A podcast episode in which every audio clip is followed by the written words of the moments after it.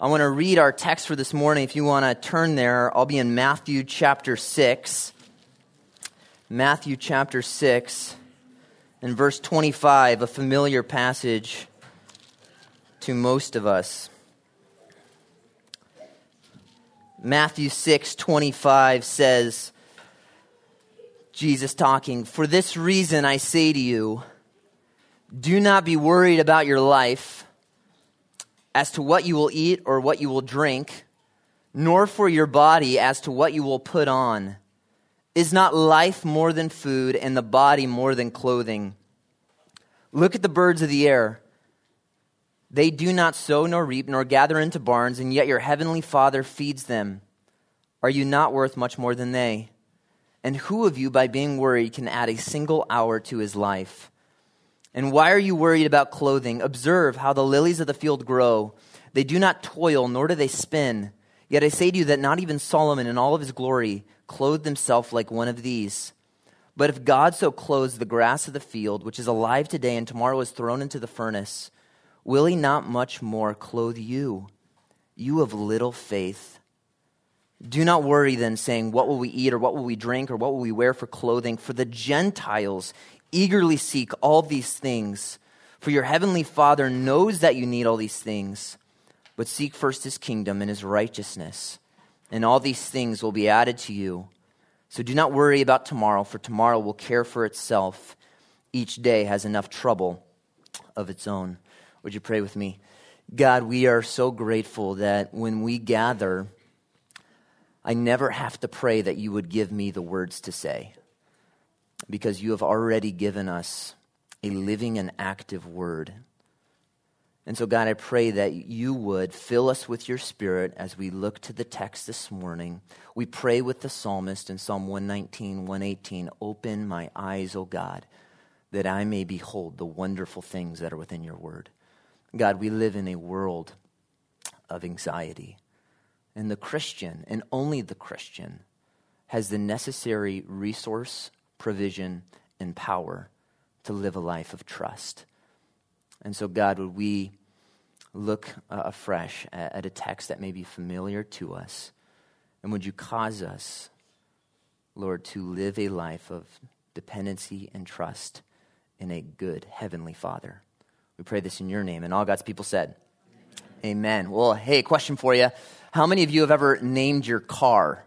You had a, a, name of your car growing up. Now, my theory is if you've ever named your car like Hank or Stella or Pearl or whatever it might be, your car is likely barely alive. Uh, no one names a new F 150 or a new 4Runner uh, the boss. No, normally that's a 1994 Toyota Corolla or a Honda Civic with 287,000 miles on it. And when I was growing up, I was one of seven children, and my dad was a pastor. And so that often meant we got kind of the hand me down car from someone else that was gracious to give my dad a car. And my childhood car when I was a kid was a 1986 Chrysler LeBaron that my dad named the Classic. It was named the Classic uh, in, in, an ironic way because it was barely barely drivable. You know, we would be driving on the way to school in Chicago and the muffler would fall off and we'd hear like a dunk, dunk, dunk. And we'd be like, look, look behind us and it'd be steaming in the snow. My dad would be driving and the vinyl carpet on the roof of the car's interior would begin to peel down. And so my dad would be like, Johnny, go get one of those things from your teacher. Uh, I was like, a staple gun, and so we'd go bump, bump, bump, bump, bump, and we'd, uh, you know, get that guy back up. The rear view mirror would fall off, and so we'd take some glue, tape it up. It was a, a disaster, and our relationship with the classic was problematic. We'd have to pop the hood and hammer the starter to get that thing going. And you would think that we would uh, often be taking different visits to the mechanic, but we often tried to use our own home remedies to suppress the obvious issues that confronted us. Our relationship with the classic was defined by temporary fixes that enabled us to hopefully drive another day. And like our relationship with the classic, is the world's approach to the issue and subject of anxiety. Temporary fixes that hopefully enable us to drive another day, temporary alleviations that never truly solve the problem, but just try to manage the problem never to overcome anxiety, but just to get by. The world is anxious, is it not? You guys can turn on the news, look at your phone, and you'll be able to define what you see by a word, and it's called anxiety or fear or worry. And we live in a context of natural and national disasters COVID, cancer, crisis, divorce, disease, decay, mandates, layoffs, elections, inflation. But sadly, many of the methods that are prescribed today to aid people in the world and in the church for that matter in their struggle against anxiety are divorced from attacking the root cause that the Bible describes. Much could be said here, but anxiety is everywhere we look. And the world is searching for solutions to help people manage the issue. Now, what is anxiety? Anxiety comes from a compound Greek word, which is merimnaon. It comes from two words, merizo, which means to divide or to tear apart, and nous, which is the mind. And so if you put those two words together, it'll help us have a proper understanding of anxiety in of itself. Merizo, which means to tear and divide, and nous, which means the mind. And you get this idea of a torn and divided mind, half-minded living. Now, I want to set up that there is a difference in the scripture between anxiety and a godly concern.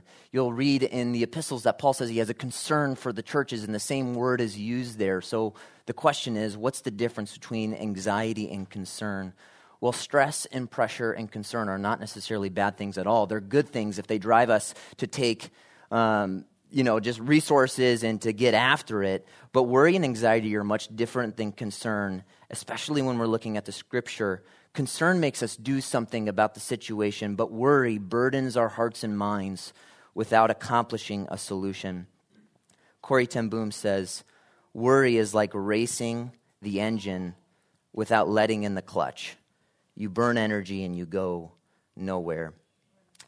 Now, you just came off of Thanksgiving, and uh, if you know me, and, and, the people in my fellowship group would, would know, or in my, our Bible study would know, I'm a little bit of a broken record. I want to talk about the subject of anxiety, but I also want, as I do so, to remind you that as we go into the holiday season over the next month, that one of the greatest catalysts to gospel conversations is to be able to exhibit that you have peace, confidence, security, and trust in a world of chaos. And so, as much as we approach the issue of anxiety, anxiety in of itself, and, and the antithesis of that, which would be living in trust, is a tremendous catalyst to gospel conversations.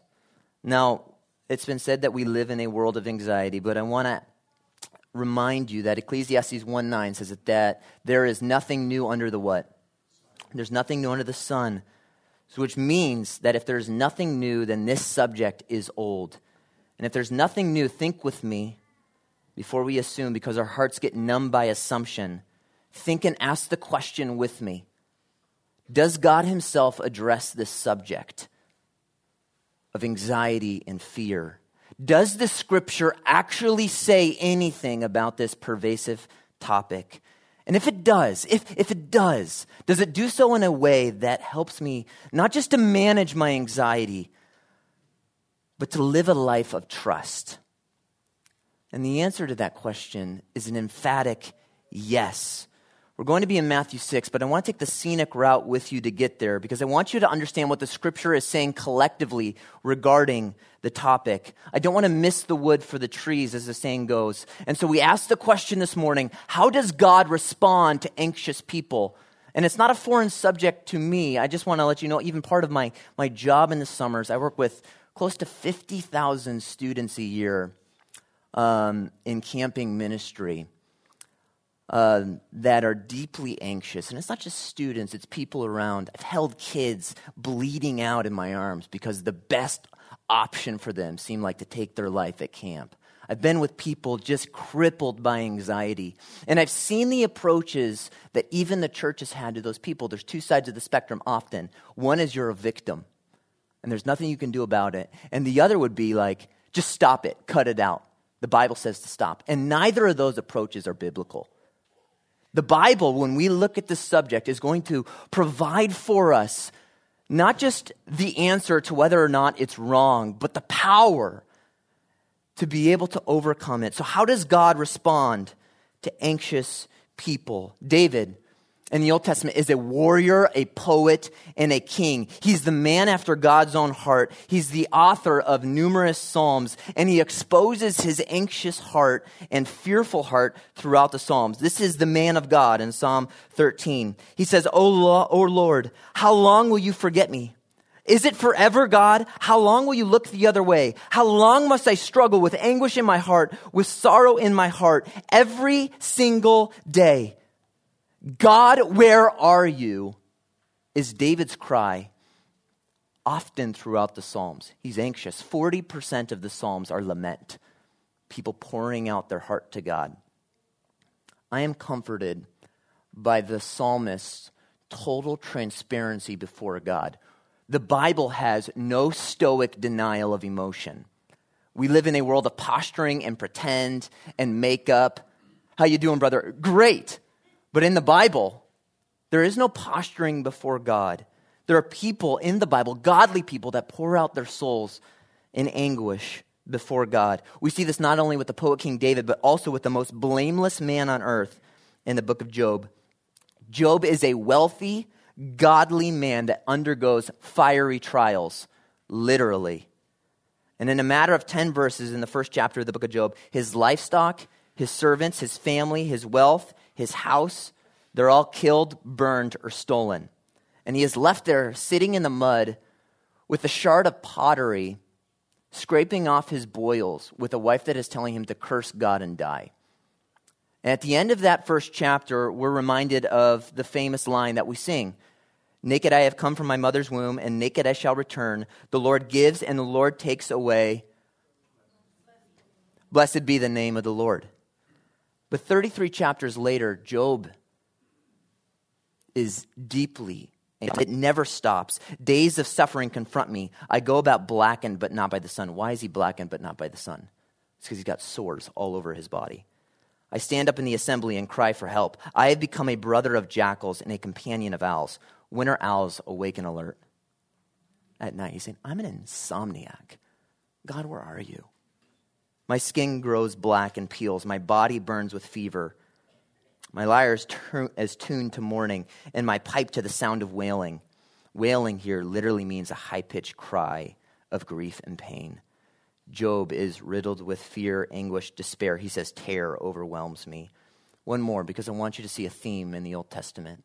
I think sometimes on a quest of just expositional preaching, I don't want us to miss what the scripture is saying collectively because what Jesus is going to reinforce in Matthew 6 is the exact same thing. Elijah, the prophet of faithfulness who would get ushered up to heaven, he defeats the prophets of Baal in a duel, right? In 1 Kings 18. He's saying, I'll show you who the true God is. His name is Yahweh. Why don't you do this? You build an altar, put a sacrifice on the altar, and then we'll call on our God to come down and consume that sacrifice. Whatever God comes down and consumes that sacrifice, that God is the legitimate God. And I'm going to show you today that Yahweh, He is the only God. And while the prophets of Baal are, tr- are just, it says that they begin to cut themselves so that their God would begin to care. They believed that Baal was an apathetic god, so in order to get Baal to care, they would scar and scratch themselves until the blood ran red over their entire body, because maybe, maybe if they're in deep anguish and pain, their God would begin to care. Yahweh comes down, consumes the sacrifices, and it says the people of God that were watching, because Elijah wanted people to see. It says the people of God watching fell on their face and says, Oh Yahweh, He is God. Oh Yahweh, He is God. Then Elijah takes those prophets down a Baal to the brook and slaughters them. This is a high point in Elijah's ministry. The next verse, next chapter, it says Jezebel sends word to Elijah, hey, whatever you've done to the prophets, the same will be done unto you. Elijah runs for his life, sits down under a tree, and says, God, take my life. I want to die. Kill me right now. He's so deeply riddled with anxiety and fear. He says, God, kill me. Doesn't sound, I mean, this is shocking, right? But nonetheless biblical. He says, God, it is enough now, O Lord. Take my life. David is the man after God's own heart to whom every single king would be compared. Job is the most blameless man on earth. And Elijah is the prophet of faithfulness who sometime later would stand shoulder to shoulder with Christ on the Mount of Transfiguration. And they struggle like we. Now, the question is how does God respond to men such as these? How does God respond to the anxious? How does he respond to David's despair? How does he respond to the cry of Job? How does he respond to the fear of Elijah? How will Jesus respond to his followers as they sit on the mount? There is one constant prescription provided to us by the great physician. God responds in a routine and uniform way all throughout the scripture to those who are anxious. He proclaims his own character. He proclaims his own character. In the moment of David's despair, David is reminded of the one that knows him. Oh Lord, you have searched me and you know me. God's Spirit working through David says, where, where can I go from your presence or where can I flee from you? If I go to the heavens, you're there. If I make my bed in the depths, you're there. David is reminded of the truth of who God is. Psalm 27 The Lord is my light and my salvation. Whom shall I fear? David is asking this question because he is fearful, not because he has no fear. David is a courageous man, and to live a life of courage necessitates fear. In Job, God responds by proclaiming his character. In Job chapter 38, Job, gird your loins, dude. Where were you when I laid the foundations of the earth? Tell me. Tell me, were you there, Job? No. Do you tell the sea, thus far you shall come and no further? Job, have you ever in your life commanded the morning or caused the dawn to know its place? Do you bind the change of the star, Job? Talk to me. Do you? Can you lift up your voice to the clouds and tilt them so that the water jars come bursting? Do you send forth for the lightning and the lightning responds and says, Here we are. Where do you want us to strike? And Job says, I've, I've always heard with my ears, but now I see you're God and I'm not. Job responds to God proclaiming his own character. God never says, cut it out. Put your big boy pants on. He says, No, let me tell you who I am because when you're anxious, it's revealing something about the absence of contemplative meditation upon who I am. This continues in Job for three chapters. God declares who he is. He doesn't explain their anxieties, he illuminates the root cause as a lack of faith and understanding in who he is. This is the same thing he'll do with Elijah. He's going to reveal a reality about his nature in all of these Old Testament responses, there are logical deductions that are to be drawn, a thinking and, and contemplation that will bolster our faith in God in light of what He has declared. The Christian faith is not a check your brain at the door faith. You will not be able to live a life of trust if you are intellectually lazy. And Jesus knows this. I love that. And I love that about the scripture. I love that God is always saying, Think, think with me. Did you command the morning? No, Job, who did that? I did. And in the New Testament, we're going to see the same thing. A long but necessary intro. There is a permanent prescription for worry and anxiety, and it's not given by any earthly doctor, but by our great physician. And what Jesus is going to show us in similar fashion is that the antidote to our anxiety is knowing and having faith in who God is. And here he is going to focus on the reality that God is our Father.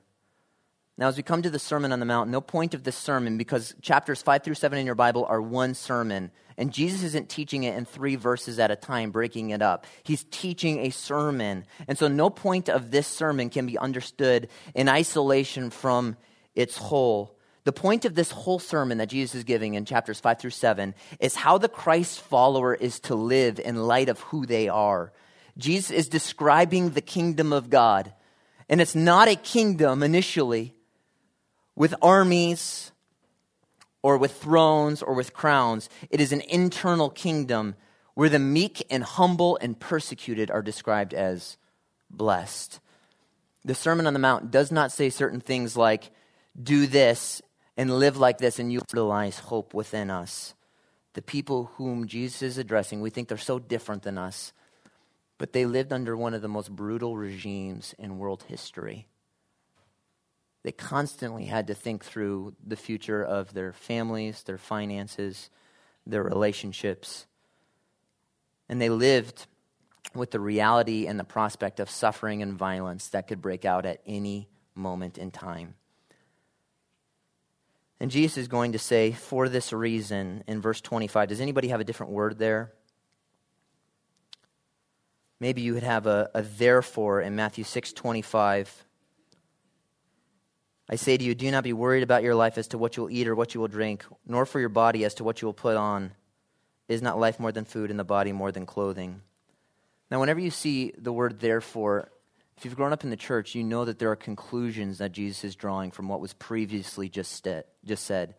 So when we start talking through a piece of scripture that starts with a therefore, especially in this context in anxiety, we must look before this because as Jesus gets to verse 25, the great physician is going to reveal three symptoms prior to coming to this verse that reveal what we might be anxious about before he prescribes the gospel cure. If you've ever been to the doctor, they don't immediately go for the pain point, do they? They don't say, oh, my arm hurts. Is it here? No, they go, is it here? Is it here? Is it here? Is it here? And Jesus is a good physician. And so he's going to reveal things about our heart.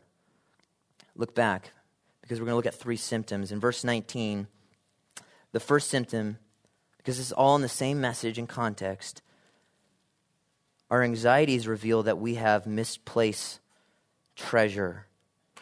In verses 19 and 20, do not store up for yourself treasures on earth where moth and rust destroy, and where thieves break in and steal. But store up for yourself treasures in heaven, where neither moth nor rust destroy, and where thieves do not break in and steal. The great physician is poking and he's prodding. And what we will find is that the problem behind our anxiety is much deeper than we would initially think. What is the symptom here? Because Jesus is going to go straight into talking about anxiety. It's that we've put our treasure in the wrong storehouse. Jesus' message on anxiety is initially built on the foundation of a passage that is about our treasures, what we love. In that regard, anxieties reveal a misplaced treasure in our life. And that's often when we take a good thing and we make an, it an ultimate thing. And when we take a good thing and make it an ultimate thing, that ultimate thing in our life becomes an idol. It becomes our treasure. Jesus, does he not understand the difference between possessions and treasures, but he makes a distinction between them. The things that we hold with an open hand, those might be our possessions, but when we cling to those possessions or people, those things become our treasures, and consequently, they concoct for us a recipe for anxiety. So many of our worries involve earthly things our jobs, our health, our future, our marriages, our money, our possessions, our health, our children. We focus and fixate on them, and then we attach our heart to them, and then we live in perpetual worry about them. My favorite author is Dostoevsky, and he says this Man, so long as he remains free, has no more constant and agonizing anxiety than to find as quickly as possible someone to worship. What we worry about, Jesus says, often reveals what we truly worship because we've placed our treasure in those people or those things. But not only do our anxieties reveal misplaced treasure, look next at verse 21 and 22. It says that we have misplaced eyes, eyes that have been set upon darkness. It says this in verse 22, sorry. The eye is the lamp of the body. So then, if your eye is clear, your whole body will be full of light. But if your eye is bad, your whole body will be full of darkness. If then the light that is in you is darkness, how great is the darkness? You and I, we need a healthy eye. And if our eye is focused on things of passing value, then our minds will be full of darkness. And the more we look, the more we will crave. And the more we will crave for something that actually brings us lasting satisfaction. You, it'd be interesting for your study. And I've done much on, on this subject, but just to look at the increased amount of time on social media with the increased exposure to anxiety in our context and culture. This isn't some sort of thing that would be relegated only to a Christian's perspective. Even a secular psychologist in the book Envy Theory is writing about how there is a constant rise of discontentment that produces anxiety. But not only that, it says the eye is the lamp of the body. Do you know that 92% of people that struggle with pornography also say that they are critically anxious? Because the eye is the lamp of the body. Polluted eyes, polluted thinking, anxious living. When we understand that the eye is the lamp of the body and apply that to a social media context where we can just perpetually saturate our minds with comparison and information and news, we begin to understand the validity of this idea. Not only that, but when we set our minds upon information to constantly be informed, information can become our idol because it's a way of us, a way for us to maintain control. My mother used to sing to me a song that you are likely familiar with. Turn your eyes upon Jesus, look full in his wonderful face, and the things of this world will grow strangely dim in the light of his glory and what? It'll be always hard for you to turn your eyes upon Jesus when we are constantly turning our eyes to everyone and everything else. And when we are obsessed with turning our eyes to everyone and everything else, Jesus says that's a recipe for an anxious heart. Now look at verse 24 not only misplaced treasure, but we have misplaced eyes. And verse 24 is going to reveal that we are serving the wrong master. No one can serve two masters, for either he will hate the one and love the other, or he will be devoted to one and despise the other. You cannot serve God and wealth. Jesus here gets right to the core. He says, You are trying to serve two masters. Similarly to how our anxieties reveal that which we treasure, our anxieties also serve as a synopsis to that which we serve. We are trying to serve two masters. And he's addressing his followers here, which means that the people that are listening to this, they want the blessings of the gospel. They want to be saved, but they can't let go of the super glue of the world. He's addressing people that are following him. And he's saying, You're trying to serve two masters. You have conflicting masters. This is a recipe for anxiety. You can't serve me or someone else. You can't serve me in money. And then he's going to get to a therefore in verse 25. He's saying, Listen to me. Listen to me. You have a misplaced treasure. You have misplaced eyes, and you have been serving two masters. I alone will be your master. Therefore, do not be anxious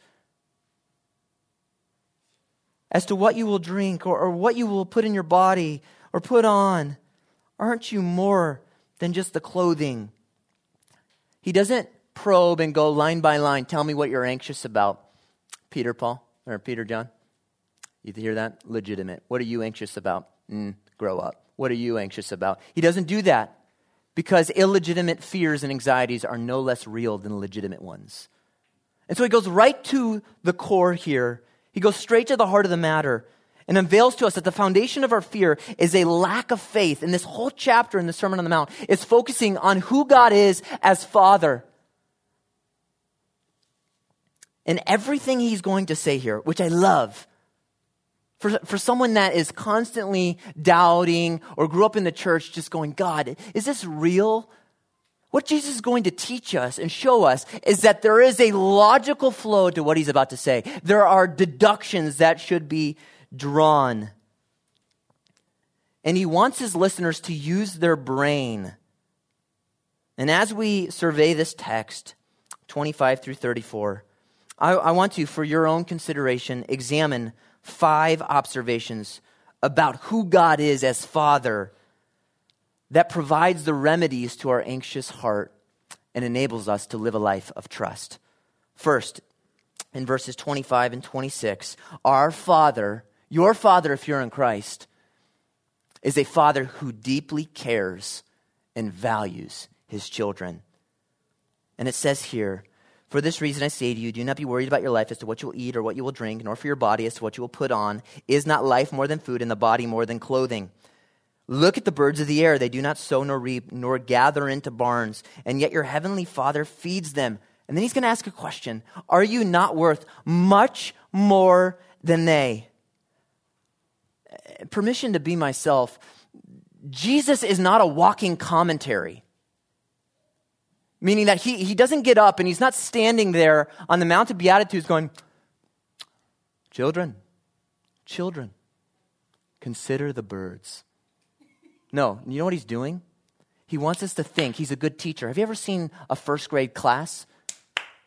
Listen, listen, eyes, eyes, ears, ears. Listen, listen. Everybody with me. Look at the birds of the air. They don't sow nor reap. They don't elect captains of food acquisition. Who feeds the birds?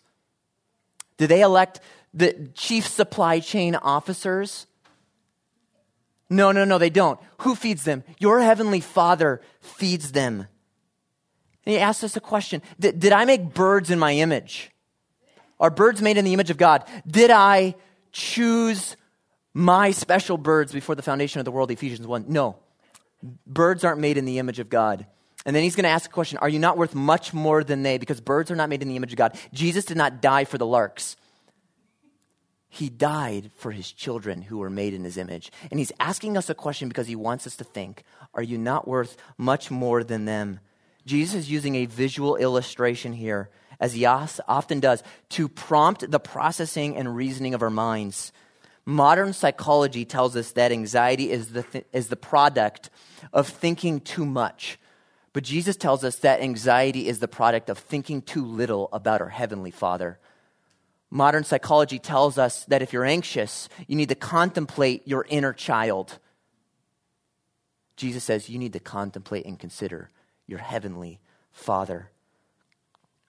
Faith is a child of thought and meditation. It is not a flu shot, it's not blind trust. Faith is a reasoned response to revealed truth. Do you want to live a life of faith? Then you need to feed it with truth. And so when Jesus tells us to have faith, he doesn't say snap out of it, believe. He says, think with me. Look at those birds. He's a good teacher and he's mindful of our frame. Don't you love Psalm 103? He's mindful of our frame. He knows that we're dust. And so he's expecting and directing us to use our heads because the Christian faith is a thinking faith. And he says here that you're worth more than the birds. I care for you. In 1 Peter 5, these people that Peter is writing to lived under the prospect of suffering. And Peter says, Cast all your cares on God because he cares for you. The readers of this letter were surrounded by people whose religious activity was being used to try to get their deities to care. Much like what we saw with the sacrifices and rituals in the Old Testament to garner the attention of Baal, they were trying to get their deity to care. And so when Peter says this, in 1 Peter 5, he's going to say, Cast your cares and anxieties upon him because he cares for you. Do you know God doesn't just care for us on a macro level, he cares for you? And it's this Father upon whom we are called to cast our cares, not a distant Father, a caring Father. But the degree and comfort that you find in casting your cares upon God is always going to be dictated by the depth of understanding and intimacy you have with the Father you cast your cares upon. Casting your cares upon God brings little comfort to those who have little intimacy with Him as Father. The greater the intimacy, the greater the comfort. The greater the knowledge and understanding, the greater the comfort. And we can place our cares on a God who cares. And when we place them and cast them upon God, we also cannot bear them simultaneously. So, first of all, we have a God, a heavenly Father who cares. But second of all, in verse 27, we have a heavenly Father who is absolutely sovereign. And who of you, by being worried, can add a single hour to his life? What's the answer? No one. Can you increase your life's duration by a single second? the conclusion must be drawn no, you cannot. You cannot because the length of your life has already been predetermined, not by chance or fate, but by the God who is absolutely sovereign over your life. This isn't a New Testament idea, it's an Old Testament idea as well. Psalm 139 All of the days of my life were written in your book before one of them came to be. Every single Jewish believer there would have known my life, my every second has been predetermined, not by chance or fate, but by a God who has written every single moment of my life in his book. Elon Musk can buy absolutely anything he wants islands, planes, teams. He can buy everything except for one thing another day on planet Earth. That has been allotted and predetermined by God. Because God is sovereign. But one thing as we look at God's sovereignty, we can never look at God's attributes as pieces of a pie. We talked about this last month. But they're always in relation to each other, which means that we can never depersonalize God's sovereignty from his care or for, from who he is as Father. God is not some distant composer of the universe. He is a Father who is overruling and orchestrating all events, circumstances, and situations in time on this earth for children he deeply loves, cares, and values. In Papa Guy through translation, I was a witch doctor. Um, you know, X, Y, and Z. They're wearing loincloths. And I rem- I'll never, ever forget when a guy who was the lead witch doctor in the tribe, who had come to know the Lord because his child had polio and he couldn't heal his son. And he realized that there was no true power in what he was doing. Uh, he began to pray, and he knows three words in English, and he uses them at the beginning of every prayer. He's about five foot one, puts his hands together, and says, Dear Papa God. And then speaks and clicks and everything else. There's three words that he uses and borrows from English to represent the intimacy that he has, not just with a sovereign orchestrator and composer, but with a near father. We've become so familiar with praying, Dear Heavenly Father, that its meaning has lost has been lost on us. We've become numb to the preciousness. And, and these people in the tribes, for the first time, are realizing you're telling me that the God who created all things, that causes the sun to shine, that causes plants to grow, the creator of the universe, the creator of me, calls me son. And so when we look at God's sovereignty, we can also say, I'm so thankful that the one who is sovereign is my Father. John Stott says this A Christian's freedom from anxiety is not due to some guaranteed freedom from trouble, but to the confidence that God is our Father and that even permitted suffering is within the orbit of his care. God's sovereignty is never divorced from his care for your life. So when life assails us, we can know that he is in control and that he lisps with us. He is mindful of our frame, he knows that we are dust. So our Heavenly Father cares. Our Heavenly Father is sovereign. Verses 28 and 29. Our Heavenly Father provides. He says, And why are you worried about clothing? Observe how the lilies of the field grow. They do not toil, nor do they spin. Yet I say to you that not even Solomon, in all of his glory, clothes himself like one of these. Jesus is a masterful teacher. So he's causing us to consider something else in the environment around them. These are common flowers, and yet the glory of Solomon was proverbial amongst the Jews. His mansions, his cups, pure gold, his furniture. Read Kings and Chronicles. And yet Jesus says all of this pales in comparison to a flower that no human eye would ever even see. A human flower, a flower that's there that will get burned up and used as a source of fuel. He says, Observe these flowers, the form, the texture, the color. No man can create one of these. These flowers are unseen, often by no one except for me. They are fleeting, they are cut down, and they are used as fuel. And the moment you cut them to even put in your house, they begin to die.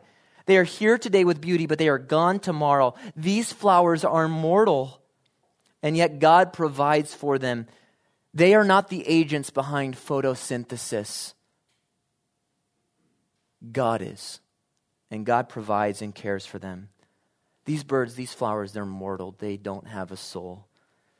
But you are not merely a lifespan, you are immortal in an eternal sense. You have been given a soul that lasts for eternity. God provides us our needs in a physical sense. But the greatest need God has ever provided is in a spiritual sense. He has provided us with reconciliation with God.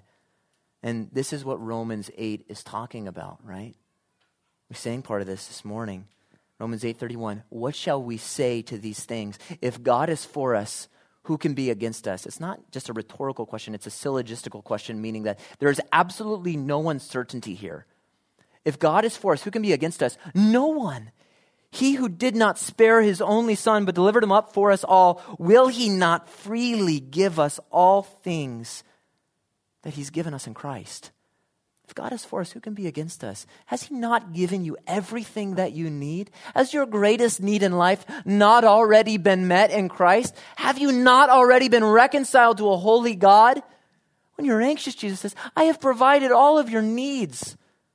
Your greatest need in life has already been met. You have received forgiveness, not because of what you've done or because of what you've earned, but because I've paid it all. And every anxious thought put against the backdrop of this reality I will provide all of your needs. And life itself is a gift from me. And I don't give gifts that I don't plan on sustaining. And the second I stop sustaining that gift is the second you were predetermined to come home to me. If life is a gift, I give the batteries. You don't supply the batteries.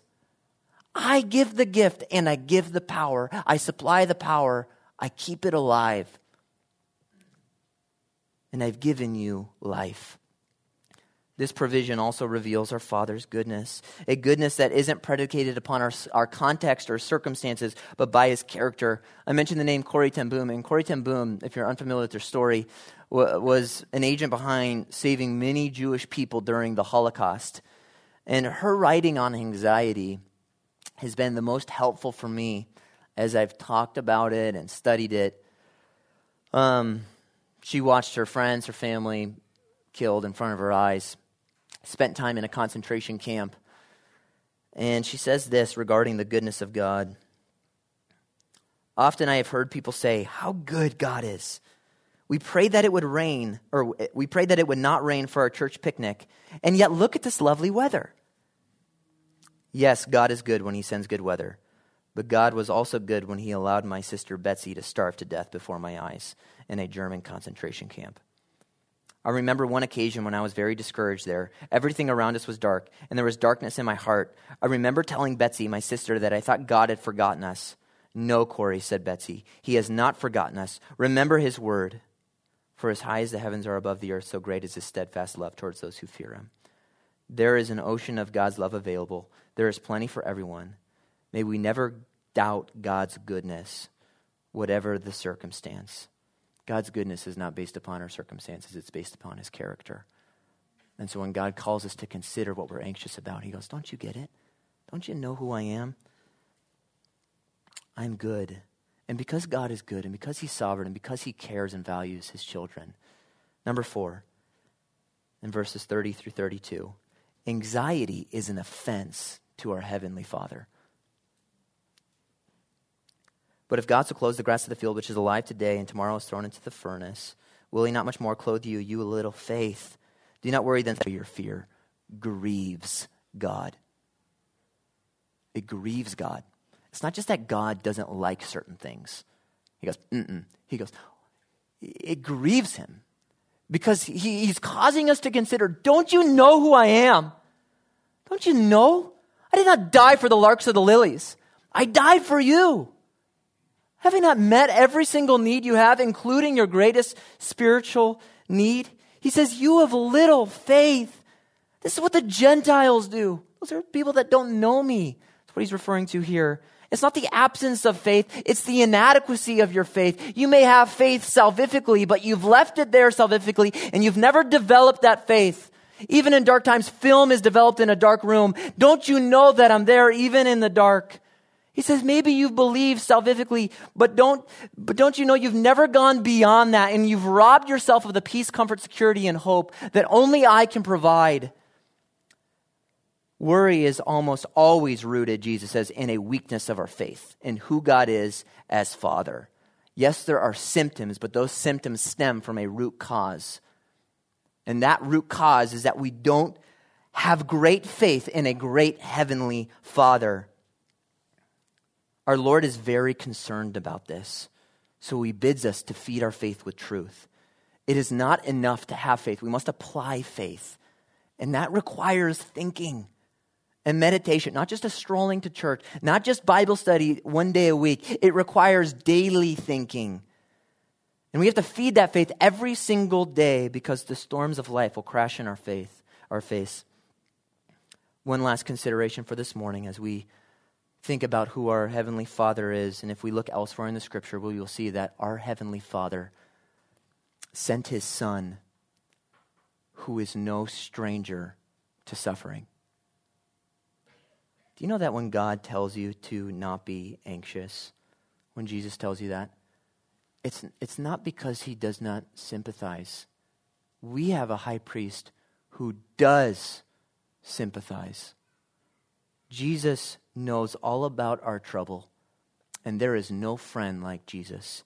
He is touched by our infirmities. Have you ever read when he looks out on the crowd? He's moved with compassion. He weeps at the grave of a friend. He was burdened. He cares. He comforts. The less, the danger of a less than human Christ is as dangerous as a less than divine Christ. So if we fail to recognize his humanity, Jesus is no stranger to suffering.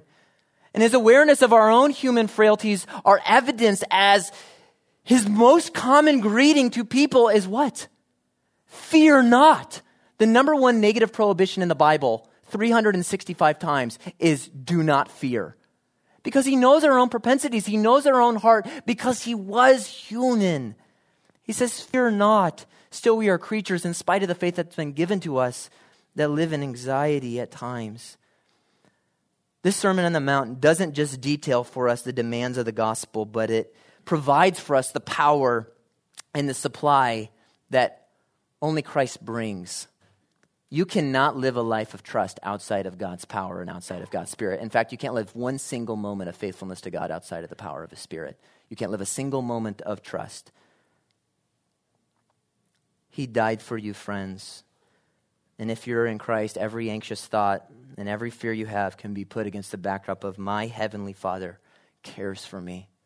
And this is not just communicated, it's what? Demonstrated. Because Christ died for us while we were still yet what? Sinners. And I know that He is working all things out for good. It may not, might not taste good, feel good, or seem good, but the Lord is using it for my good and His glory. The gospel doesn't call us to some sort of glossy, heartless, triumphant spirit that's fake tears are real. And so is my Savior's love for me. And so is my heavenly home. My possessions may perish, they may become defiled, they may fade, but my inheritance and your inheritance, if you're in Christ, is imperishable, undefiled, and unfading for me in Christ Jesus. A poem to close. Why should I feel discouraged? Why should the shadows come? Why should my heart be lonely and long for heaven and home? When Jesus is my portion, my constant friend is He. His eye is on the sparrow, and I know He watches me.